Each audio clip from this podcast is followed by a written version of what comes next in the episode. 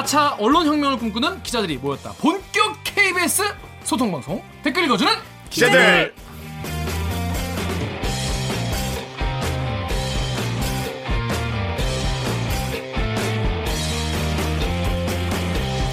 에이 이게 말이 됩니까?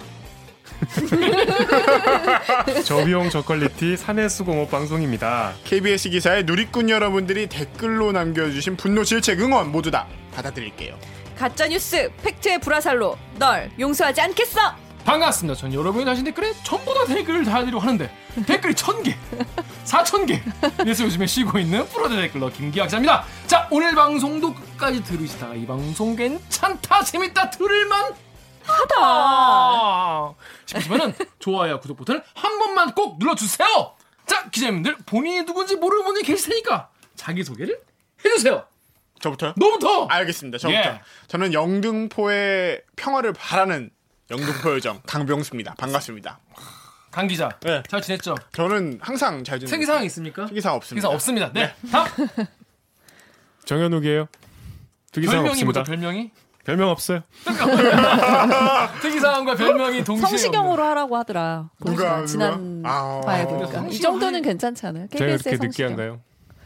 이게 지금 만사가 지금 지금 오늘 다 굉장히. 불만에 지금 가득 차 있어요. 정현욱 기자 왜 이렇게 불만이 가득 차있는지는 잠시 뒤에 얘기를 하도록 하고요. 자, 그럼 다음 옥 기자. 네 목소리 미녀 얼굴은 더 미녀 마음은 더더 미녀 목미 얼더미 마더미 마더더미! 자, 알겠어. 옥 기자는 뭐 근황 있나요? 아유, 뭐 팩체크하고 있는데요 좀 이따 말씀드리도록 하겠습니다 그렇습니다. 네. 오늘 저희가 녹음을 하고 있는 녹화를 하고 있는 이 시점이 10월 1일 국군의 날. 빰빠라빰빰빰 빰빠밤. 오늘 정현욱 기자가 국군의 날을 맞이해서 9시 뉴스에서 주목할 만한 보도를 또 하나 하셨더라고요. 국군이랑 뭔 상관이야 전혀 상관이 없죠. 근데 맞이해서 그냥 했다고.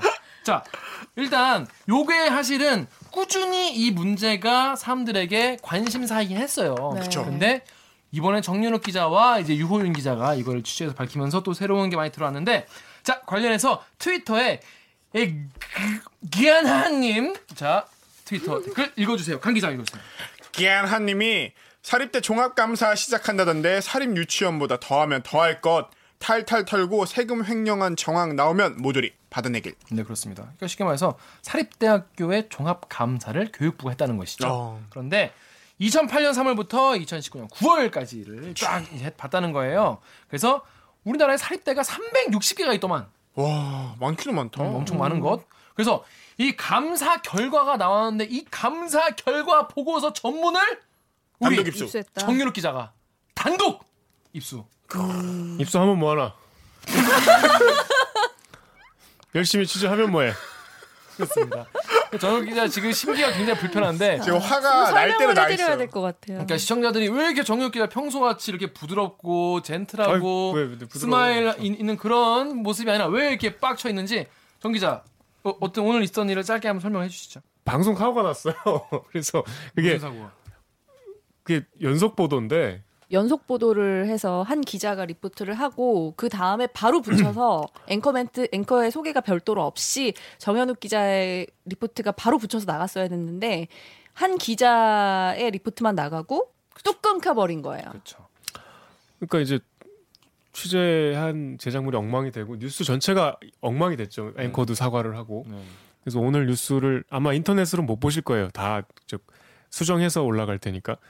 정 기자 본인이 오늘 보, 보도한 내용은 짧게 어떤 내용인지 한번. 아니 일단 화가 난 이유부터 좀 네, 그 얘기. 약간 전사를 좀 말씀을 드려야 될 것 같아요. 짧게. 이게 국감 시즌에 기자들이 막 이제 의원실 취재를 다니잖아요. 네. 의원실의 국감 아이템을 찾아서. 근데 이제 이화진 기자와 제가 있는 우리 사회부 이슈팀에서 일찍 다녔죠. 그래서 한 거의 석 달 전부터 이제 저희가 의원실을 찾아다녔어요. 국감 아이템을 미리 선점하려고. 근데 이제 작년에 사실 기억나실지 모르겠는데 작년 국감에서 제일 화제가 됐던 게 박용진 의원이었죠 그렇죠. 민주당의 그때 사립유치원 회계 부정을 처음 폭로해서 굉장히 오래 갔잖아요. 그래서 이제 박용진 의원실이 올해 인기가 많겠거니 그래서 한 석 달 전에 의원실에 이제 가서 뭐 이것저것 상의를 했었어요. 그래서 이제 그때 사립대학교를 어 국정감사 주제로 잡고 열심히 이제 자료 요청을 기관에 하고 있다. 교육부에 하고 있다 그래서 이제 고게 자료가 오면은 같이 하기로 이제 그때 석 달 전에 약속을 했었어요. 어 9월 30일 그러니까 월요일 새벽에 교육부에서 자료가 왔대요. 어. 음. 그래서 근데 지, 오늘까지 이제 이- 보도를 해야 되는 상황인 거예요.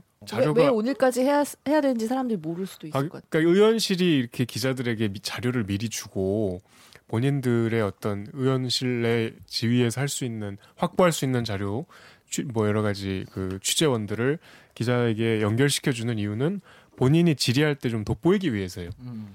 이게 이제 언론 보도가 이제 앞으로 그렇게 쏟아질 텐데 국감 기간에 20일 동안 그게 이제 의원실들에서 열심히 국감 아이템을 찾아서 취재를 했으면 방송에 좀 세게 뻥 터트리고 본인이 이제 더 영향력을 얻는 그 거죠. 방송에 나가서 화제가 된 뒤에 그래서 질의를 질의하는 해서 주목을 받고 싶을 거 아니에요. 음. 그 300명이 질의하는데 그 다 기사화 안 되잖아요. 음.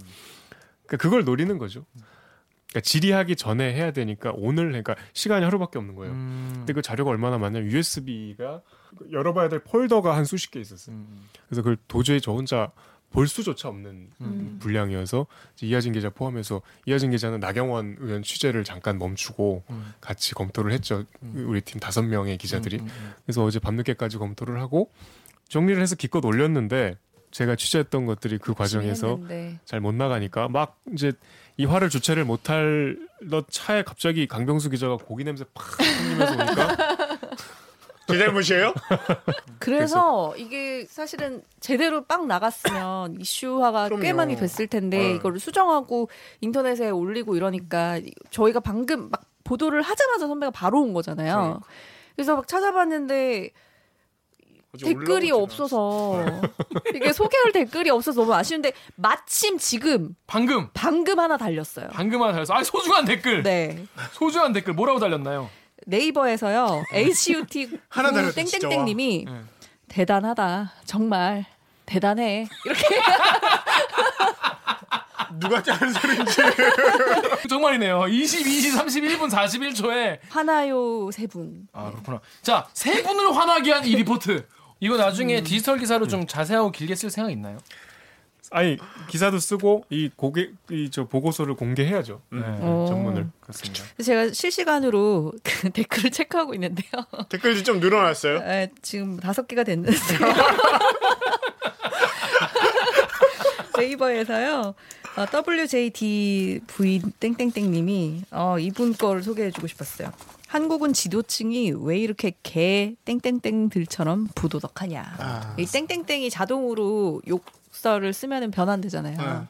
이 사립대학교 비리 사실 이런 거 좀 들으면 그냥 아이 뭐 원래 비리 있겠지 이러고 넘기시는 분- 분들 많아요. 그러니까 뭔가 새로운 소식 같지가 않고 늘 비리가 있고 그냥 그러려니 하는 분들 많은데 이게 교육부가 손 놓고 있기 때문에 대학들이 자기들 멋대로 법인카드로 맘대로 쓰고 유흥지점도 가시고 그렇죠. 예, 막 잘 노시는데 앞으로 이런 거를 좀 제, 제대로 감독할 임무, 의무가 교육부에 있는데 지금까지 개판 근데 이제 열심히 안 했다. 교육부도 물론 교육부 자기 할 일을 해야 되겠지만 네. 우리 방송 보시는 대학생도 많이 계시잖아요. 네. 대학 알림이 사이트에 그 대학이 감사 결과를 공개해야 되는 것도 사실 몰라요. 음. 많은 분들이. 그러니까 내가 다니는 학교가 내가 낸 등록금으로 허튼 짓을 하고 그러지? 있다는 거잖아요. 내가 낸 등록금 플러스 국민 세금으로 학생들이 일단 알고 문제 제기를 먼저 해야 대학들이 이런 짓을 못 하죠. 그래 사실 뭐 학교의 주인 학생 아니겠습니까? 그럼요. 잘 관심을 가져주시고 요것도 앞으로 뭐 디- 디지털 기사 이런 거잘 부탁을 드리겠습니다.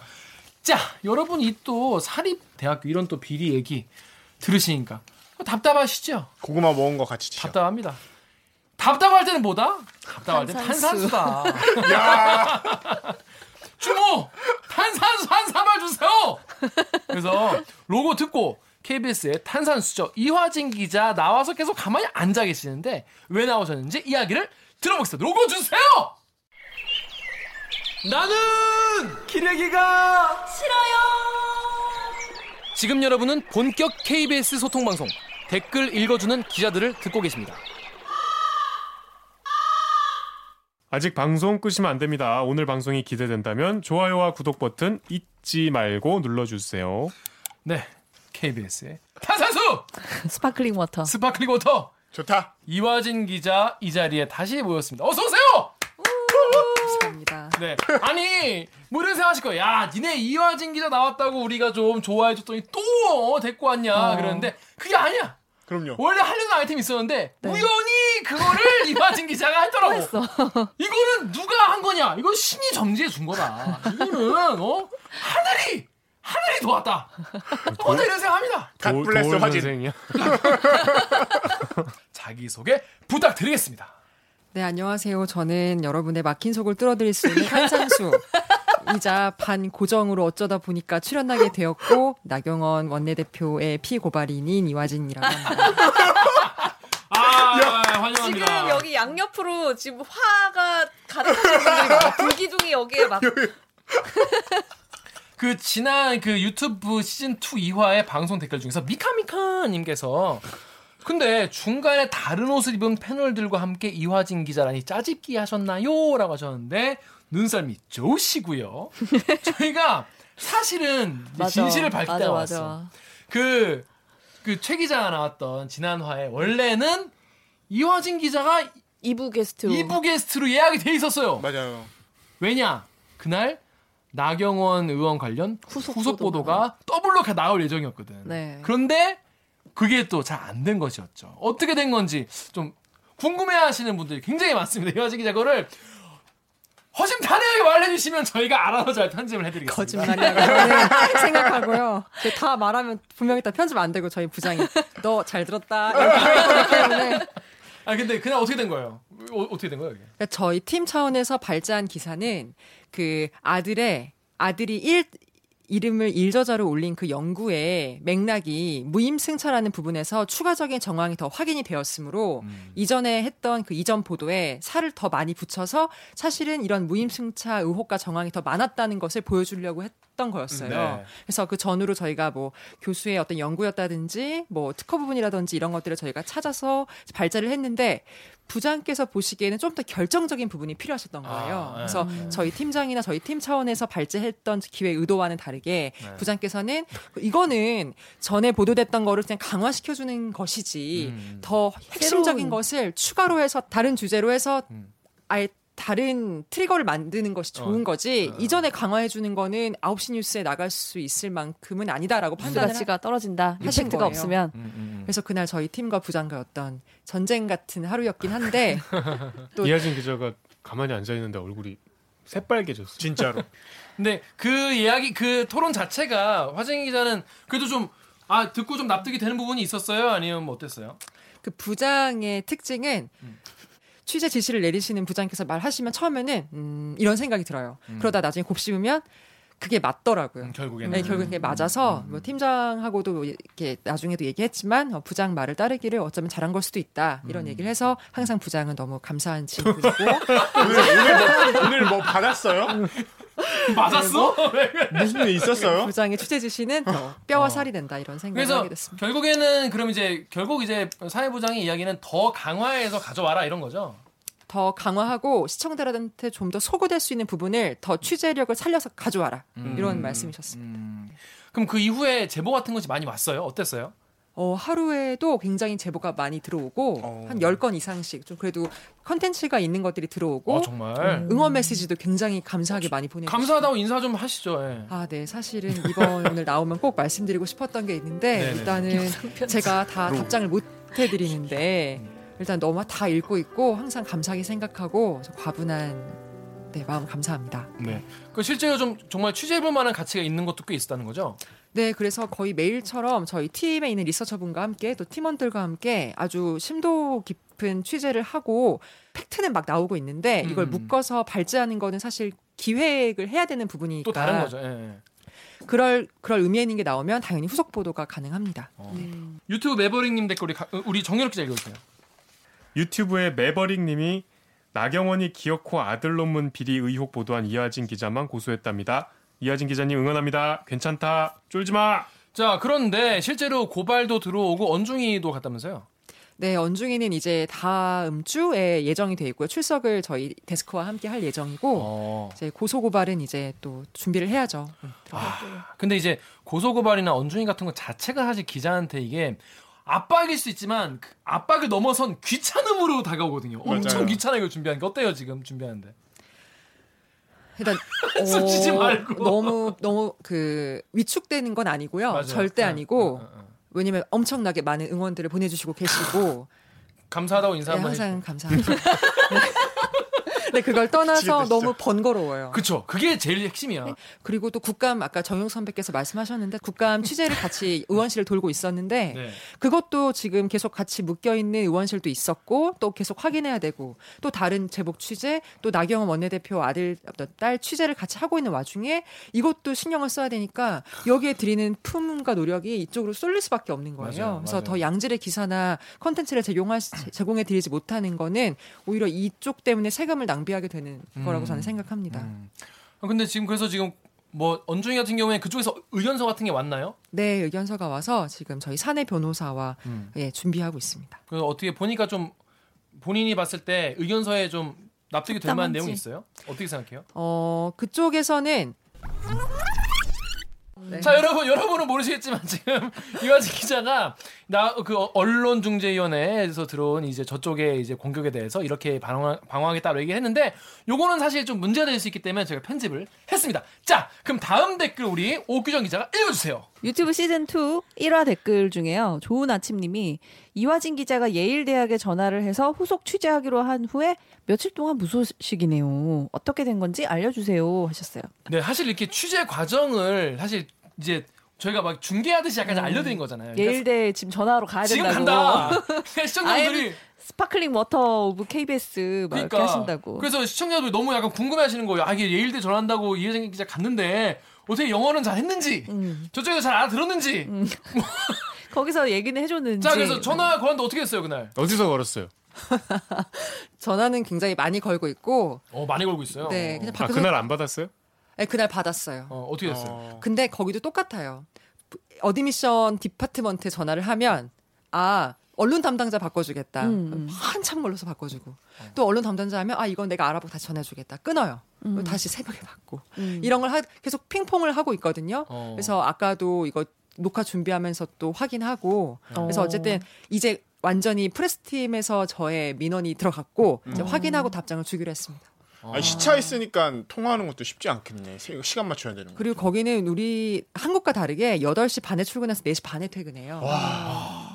그래서 교직원이니까. 우리나라로 치면 아, 우리나라 밤 9시 반에 출근해서 3시 반에 퇴근하는 거라서 제가 너무 힘들어요. 새벽 3시 반에 퇴근해. 네, 너무 힘들어요. 아 그래서 이제 그러면 그동안 전화를 계속 주고받으면서 어느 정도 좀 진척이 된 거네요. 네, 네. 어. 그래도 뭐 내용상의 진척은 없으나 저를 이제 인지하게 되었고 알아 이제. 아 너 알아. 너 sparkling water. Sparkling water. 그리고 본인 이름을 알아요? 그냥 you again 이렇게 하는 거.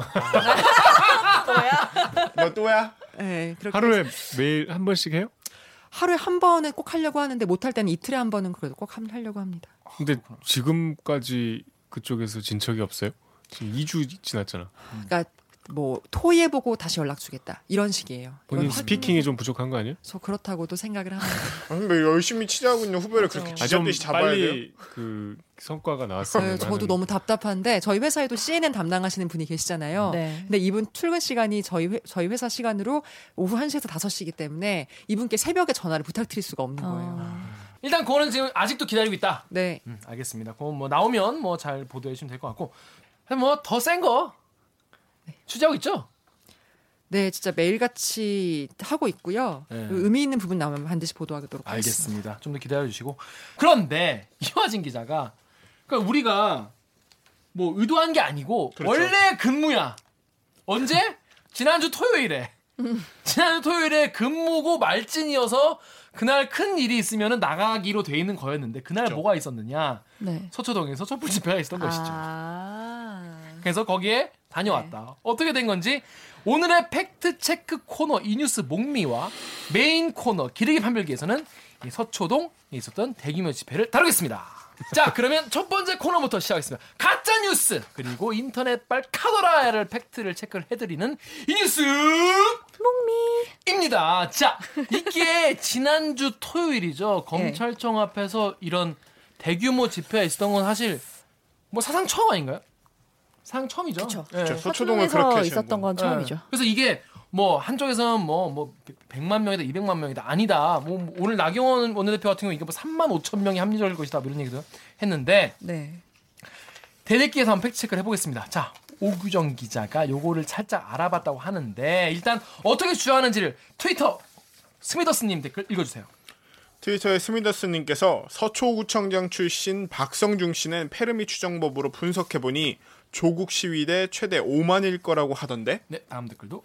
루리웹의 스타퍼, 스타퓨리님께서 아 뭔 놈의 자꾸 서리풀 축제요. 요즘 서리풀 축제는 촛불 두고 나가나 봄? 네, 이게 뭐 서리풀 축제 참가 인원 때문에 거- 부풀려졌다 이런 얘기가 있어가지고 그런 거죠. 네, 다음. 트위터에 도 DOSAYT 도세이님 원병묵 성균관대학교 공과대학 신소재 공학부 교수가 최순실 국정농단 사태 촛불 집회가 있던 2016년에 고안한 유동인구에 의한 집회인구 추산법에 따르면 28일 집회에 100만 명이 참여했을 것으로 보임. 네, 그렇습니다. 다들 이렇게 많기를 바라는 분들도 계시고 척기를 바라는 분들도 계신 거예요. 근데 이제 이거를 원하는 게 과학적으로 정말 정말 그 사람의 마음까지 추적을 해서 거기에 내가 이 집회를 올려고 온 사람도 있을 것이고 그냥 지나가다 찍힌 사람도 당연히 있겠죠. 그런데 이제 그런 거를 다 우리가 분석할 수 없잖아요. 과학적으로. 그런데 최대한 어느 정도는 플러스 마이너스 굉장히 오차가 크겠지만은 오기정 기자가 대충 알아봤다. 자, 그런데 그 그 툴이 우리가 예전에 태극기 집회를 8월 15일에 8월 15일 있었던 있었던 태극기 집회를 분석한 툴과 같은 거 같은 겁니다. 방식이죠. 그렇기 때문에 네, 네. 이거에 대해서는 우리가 어느 정도 뭐 공정하게 하려고 노력을 했다는 거를 먼저 알아주시고 예.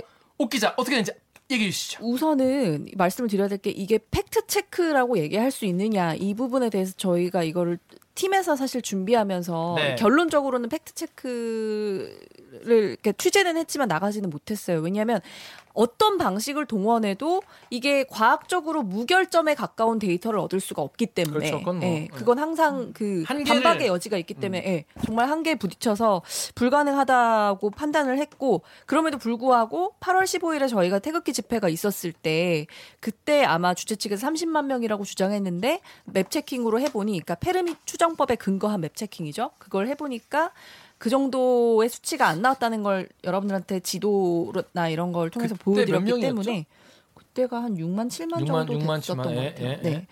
그래서 똑같은 방식으로 페르미 추정법에 근거해서 해보자라고 해서 맵 체킹으로 한번 해봤어요. 네. 근데 우선 페르미 추정법 혹시 모르실까봐 말씀드리면 보통 이제 경찰들이 그 안전상의 이유로 거기에 이제 모여 있는 그 집회 인원을 추산을 한단 말이에요. 지금은 발표하지 않지만, 네. 근데 그때 동원하는 집회 인원 추산 방식인데 네. 보통 앉으면 한 평에 다섯 명에서 여섯 명 정도 들어간다고 음, 보고 서면 아홉 명에서 열 명이 들어간다고 봐요. 네. 그리고 비 오거나 이럴 때는 우산을 쓰고 있기 때문에 앉는. 거, 예, 앉은 것과 비슷하다고 해서 네. 그렇게 계산을 하고 네. 근데 아무튼 그렇게 계산을 해봤어요. 네. 집회 주최 측이 네. 집회 인원을 항상 크게 얘기를 하는 쪽이잖아요. 뭐 그래서 당연하죠. 예. 정말 최대치로 음, 한번 해 본 거예요. 음. 네. 그래서 이 서초 경찰서에서 시작해서 예술의 전당 근처까지 네. 왔다라고 보고 계산을 해 보니 어 1제곱미터에 3명의 사람이 들어갔다. 네. 그러니까 한 평에 9명에서 10명 정도 네. 들어간 걸로 네. 계산한 거죠. 그랬을 때 22만 9,437명이더라. 음. 그러니까 23만 명이에요. 23만 명이 일단 찍혔다는 거죠. 네. 예. 그런데 그래서 이렇게 왔다라고 보는데 이거는 어 일시점 그 장소에 모일 수 있는 인원인 네. 거고 네. 근데 집회 주최 측에서 계산하는 방식은 지난번에도 제가 말씀드린 적 있지만 연인원으로 추산한단 네. 말이에요. 연인원. 연인원이라고 하는 거는 아까 댓글에서도 어느 분이 말씀하셨지만 원병묵 교수가 고안한 유동인구에 의한 집회인구 추산법에 따라서 고정된 인원과 그다음에 거기를 오간 사람, 네. 왔다가 간 사람, 갔다가 네. 온 사람 뭐 이런 사람들까지 계산을 했을 때 그 유동인구, 그러니까 빈도르까지도 계산을 해보자라는 건데 음, 그게 좀 엄밀히 얘기하면은 그 도로의 폭과 이런 게 되게 중요한데 네. 보통 보면 고정 인구의 한 세 배 정도가 돼요. 3배 정도. 네, 그래서 네. 23만 명에 곱하기 3을 네. 하고 이 고정 인구와 그러면 그 계산 곱하기 4만 그 유동 인구를 더했더니 92만 명 정도가 나오더라. 92만 명 정도. 네. 어, 그러니까 이게 이게 뭐 정확히는 아니지만 거칠게 봤을 때 92만 명 정도. 네. 그쵸? 연인원으로 한다고 연인원? 하, 더라도그 정도 어, 연, 연인원 것이다. 92만 명 정도라고 보면 되겠다 이런 건데 제가 하나 보여드리면 1제곱미터에 3명이 들어갔을 때의 항공에서 바라본 밀도거든요. 네. 네. 근데 사실 이거보다 더 빽빽할 수도 있고요. 여기 음, 보면 이렇게 그렇죠. 좀 중간에 빈틈 같은 게 막 보이잖아요. 저게 뭐야 이게 컴퓨터 시뮬레이션이에요? 이거요? 그. 예, 예, 예, 그쵸. 어, 어. 그러니까 대충 항공샷으로 예, 이 정도 빈- 밀도인 것 같다 싶으면 1제곱미터당 3명이 들어가는 걸로 계산을 하, 라 음. 이거보다 더 빽빽한 것 같으면 1제곱미터당 4명이 들어가는 걸로 계산을 해라. 이게 음, 맵 음, 체킹의 음, 음. 그 기술이거든요. 네 네 네. 근데 이거를 이렇게 밀도가 이 정도가 있다고 볼 것이냐, 아니면 더 빽빽하게 있다고 볼 것이냐, 네. 이거는 사실 주관적인, 주관적인 어, 판단. 판단 이니까. 네. 근데 하여튼 3만 5천에서 5만이라고 오늘 자, 그 자유한국당 나경원 대표가 이렇게 얘기했는데 그건 아니네요. 그건 아닌 가능성이 크죠. 네. 네. 23만 명 정도. 서리풀 축제가 뭐예요? 그러니까 거기에 그 근처에 집회가 있던 장소에 그날 하필 서리풀 공원이라는 곳이 있어요. 근데 그 서리풀 공원을 좀 이렇게 활성화하는 관광을 활성화하는 그런 서리풀 축제가 있었는데 많이 왔을 거라고. 근데 또 하필 서리풀 축제에서 또 촛불을 드는 그런 행사를 했어. 아, 축제 프로그램이 아 진짜로? 네. 어. 거기서도 촛불을 들었어요. 그래서 어, 왜? 이게 촛불 불나는 거 아니요? 참 이게 다양한 방식 있잖아요. 이게 항공샷이 있으면 그거를 뭐 촛불의 그 밝기로 해서 그 candle counter라고 하는데 그런 것도 있어요. 네, 그런 것도 있어요. 그 우리나라 물리학자 그 어. 물리학과 어. 교수님이 어. 개발하신. 어. 근데 그런 것도 도입을 해볼까 네. 어떻게 해볼까 뭐 이렇게 했는데 아무튼 뭐 이게 뭐 완벽한 우리가 방식은 완벽한 방식 없더라고요. 없는데 네. 대충 뭐 90, 90만, 뭐 90만, 100만, 80만 뭐 이거 왔다 갔다 하겠죠. 뭐. 그러니까 근데 예. 하면서 좀 약간 좀 약간 이런 거 좀 할 때 좀 회의감 들지 않아요? 정말 회의감이 많이 들고요. 예. 왜 왜? 어, 여러 가지 이유가 있는데 저는 그 10월 3일에 또 하겠죠. 대규모 집회를 연다고 예고를 하고 있잖아요. 네. 그럼 그 집회는 적게 올 것이냐? 예를 들어서 어느 한쪽이 199만 명이 오고 음. 어느 한쪽이 199만 1명이 왔다고 음. 친다면 음. 그러면 199만 1명이 온 게 대세라고 할 것이냐? 그, 그렇게 안 하겠죠. 네, 그건 저는 아니라고 생각하고 지금 이미 그 서초동 검찰청 앞에서 이렇게 대규모의 검찰 개혁을 외치는 집회가 있었다는 것 자체, 음. 예, 거기에 이미 메시지가 담겨 있다라고 생각을 하고요. 그리고 저는 이- 이런 집회들이 근래 들어서 많이 일어나는 걸 좀 좀 해석을 해보면 이게 국민들의 정치 효능감이 높아졌다. 그래서 지금도 항상 정치 그 무슨 감? 효능감. 효능감. 효능감. 그러니까 내가 정치에 참여해서 음, 그러니까 음, 촛불 집회 그때 박근혜 탄핵도 음. 이뤄냈잖아요. 그러니까 그때 이후로 사람들이 정치 효능감이 높아져서 내가 정치에 참여하면 뭔가 바꿀 수 있다. 음, 음. 네. 맞아요. 이런 인식이 되게 강해진 것 맞아요. 같고 그래서 굉장히 적극적으로 많이들 행동하는 것 같아요. 음. 저는 이거 보면서 약간 좀, 좀 놀란 게 뭐냐면 주최 측이 사실 딱히 무슨 뭐 당에서 한 것도 아니고 오늘 이제 우리 취재 그러니까 기자들이랑 이제 얘기를 했는데 언론이 막, 막 불쏘시개 막 하고 막 이렇게 한 것도 아니고 음. 예전과 다른 시민들이 되었다는 그런 거고 거기에 지금 언론과 이제 정치인들이 못 따라가고 있다고 오히려 그 속도를 뭐 그런 얘기를 하더라고요. 그리고 또 하나 말씀드리고 싶은 거는 집회 내용을 좀 들여다 보시면 이게 조금 차별성이 있는 게 그 지금 그 검찰 개혁 집회에 나가신 분들 중에서는 검찰 개혁은 찬성하는데 조국의 법무부 장관에 대해서는 어. 네, 동의를, 그러니까 조국 수호에는 동의를 하지 않을 수 있고, 네. 반대로 조국 반대 집회에 가서도 검찰 개혁에 대해서는 목소리를 충분히 동의하시는 분들이 있을 음. 수 있거든요. 그러니까 그런, 그런 집회 안에서의 내용들이 계속 들려오고, 음. 이런 집회들이 계속 이어지는 데서 주는 메시지는 이- 그런 것들이다. 우리 사회가 되게 대립적, 그 조국을 둘러싸고 되게 대립적이 갈등적이고 사람들이 목소리를 많이 내려고 하고 있고 그리고 또 집회 성격을 하나라고 단정짓기 어려운 그런 것들이 있다는 거를 좀 읽어야 되는데 지금 여기서 5만이다, 200만이다 어느 쪽에서는 부풀려서 막 세를 과시하려고 맞아요. 하고 어디서는 또 정말 터무니없게 이거를 막 3만이라고 얘기하는 데도 있잖아요. 그러니까 이런 게 진짜 그 저희 흔한 비유로 달을 가리키는데 손가락만 보는 그런 거잖아요. 그래서 이런 거를 좀 안타깝더라고요. 안 했으면 좋겠더라고요. 그래서 오기정 기자의 한 얘기 같은 댓글이 우리 루리앱의 산호님이 얘기했는데 우리 가- 우리 정현욱 기자가 읽어주시죠. 루리앱의 산호님이 조국 지지 집회 시위 10만이면 뭐 어떠냐 상징성이 깎여진 건가 그 많은 사람들이 왜 모였는지를 주목해야 하는 거 아닌가 계속 이런 대규모 집회가 있을 때마다 이런 숫자 논란 이 음, 음. 벌어지잖아요. 그게 쓸 필요 이상의 필요 이상의 어, 어, 어. 굉장히 정말 불필요한 논쟁들이 어, 소모적인 계속, 논쟁을 네, 하는 정말 거죠. 소모적인 논쟁이 계속된다는 생각이 들고 그래서 팩트 체크를 하는 입장에서는 아예 이럴 거면 정말 그 저는 메시지를 읽어야 된다고 생각하지만 음. 그 이런 소모적인 논쟁이 계속 될 거라면 저희 지금 되게 과학기술 되게 좋아졌잖아요. 예를 들면 뭐 기지국을 활용해서 네. 음. 이 사람이 몇 명 모였는지 그런 조건들을 막 대입해서 할 수 있거든요. 빅데이터 얼마든지 활용할 수 있고 음. 이런 거를 어디 한쪽에서 키를 쥐고 아예 공개를 해줬으면 좋겠다. 네. 음. 데이터 개방을 해줬으면 좋겠다. 이런 생각이 좀 들긴 했었어요. 근데 뭐 이번에 그 집회 같은 경우에는 처음 봤잖아요. 그런 그림 자체를 처음 본 거잖아요. 금- 검찰청 앞에 서초대로에 꽉꽉 창을 처음 받- 받고 거기서 그런 목소리 나왔다는 그거만으로 뭐 어느 정도 의미가 있다고 그 보고. 오기정 기자 숫자가 소모적인 논쟁이라고 했지만 네. 꼭 그렇지가 않은 게 5만, 100만, 200만은 너무 달라요. 그렇죠. 다른 숫자죠. 그러니까 어. 오 5만이 모인 집회와 100만이 모인 집회는 본질적으로 음, 음. 그 사회가 받아들이는 의미가 달라요. 경중이 당연히 음. 달라 확연히 달라지죠. 음.